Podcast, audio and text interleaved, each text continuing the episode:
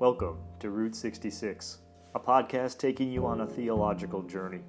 The goal of this podcast is to provide you with five to seven minutes of spiritual nourishment from one of the 66 books of the Bible, or from the robust heritage of Reformed theology. I am your host, Pastor Anthony Selvaggio of the Rochester Christian Reformed Church, located in Penfield, New York, and I am pleased that you have chosen to join me on this journey down Route 66.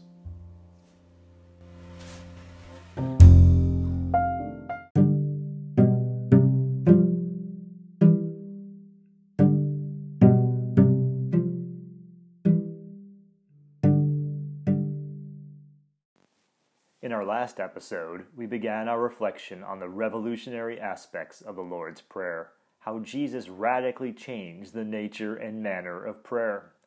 In that previous episode, we looked at the revolutionary change Jesus brought to how we approach prayer.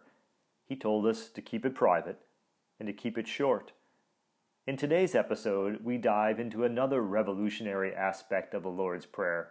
You see, Jesus not only changed how we approach prayer, he also spawned a revolutionary change to the very language of prayer. Now, sit back, clear your mind, close your eyes, and listen to the Lord's Prayer set in biblical context.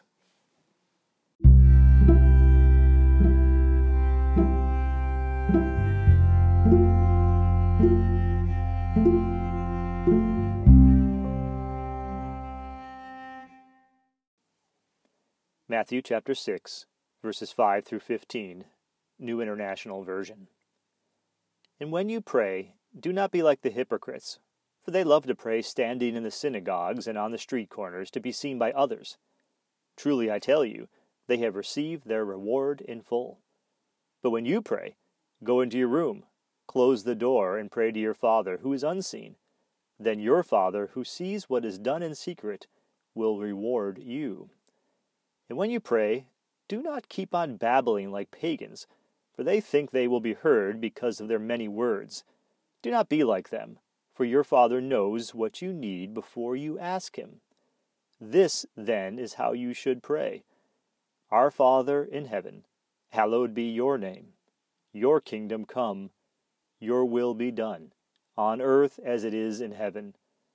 Give us today our daily bread, and forgive us our debts as we also have forgiven our debtors. And lead us not into temptation, but deliver us from the evil one. For if you forgive other people when they sin against you, your heavenly Father will also forgive you. But if you do not forgive others their sins, your Father will not forgive your sins. This is the word of the Lord. Thanks be to God.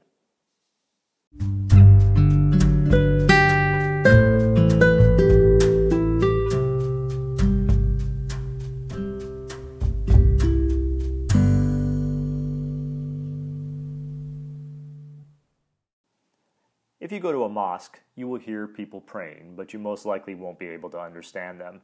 This is because Islam has a sacred language, Arabic. If you go to certain synagogues, you will also hear people praying, but again, you most likely won't be able to understand them. This is because Judaism has a sacred language, Hebrew. What about Christianity? Do we have a sacred language? Well, some might argue that Latin is the sacred language of Christianity, and others might argue that the English contained in the King James Version of the Bible is the sacred language of Christianity. But the truth is, Christianity has no sacred language.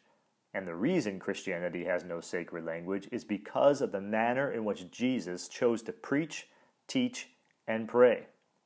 For example, consider the word Jesus uses to commence the Lord's Prayer. It is not a Hebrew word. The word Abba, Father, is an Aramaic word. The world in which Jesus lived had three dominant languages Greek, the language of business and culture, kind of like English today. Hebrew, primarily a religious language used in sacred places. Prayers would be offered in Hebrew, the Bible, the scriptures would be read in Hebrew. And Aramaic, the third language, a language of daily communication used by Galileans living in Judea. By praying in Aramaic, Jesus was tearing down a wall. As Ken Bailey puts it, quote, it meant that for Jesus no sacred language was the language of God. end quote. Praying in Aramaic was revolutionary. Just think about what this reality has meant for Christianity. Our prayers are not bound by culture or language. We do not have to learn prayers in a foreign language or access God through a sacred tongue. God's word to us may be translated into our own language, and we may speak in prayer to Him in our own language. This has had a profound impact on the growth and spread of Christianity. It also means that you can come as you are. That is, you can come and pray to God in your own vernacular, in your own language. There are no special words or incantations. Just talk to God. Tell Him what you need. Pray for others. And use your own words, your own language. And this is all possible because Jesus brought a revolution to the language of prayer. I hope that enriches your prayer life with God today. Now go, go, go to God, pray to Him, and pray to Him in your own words, in your own language. God bless you.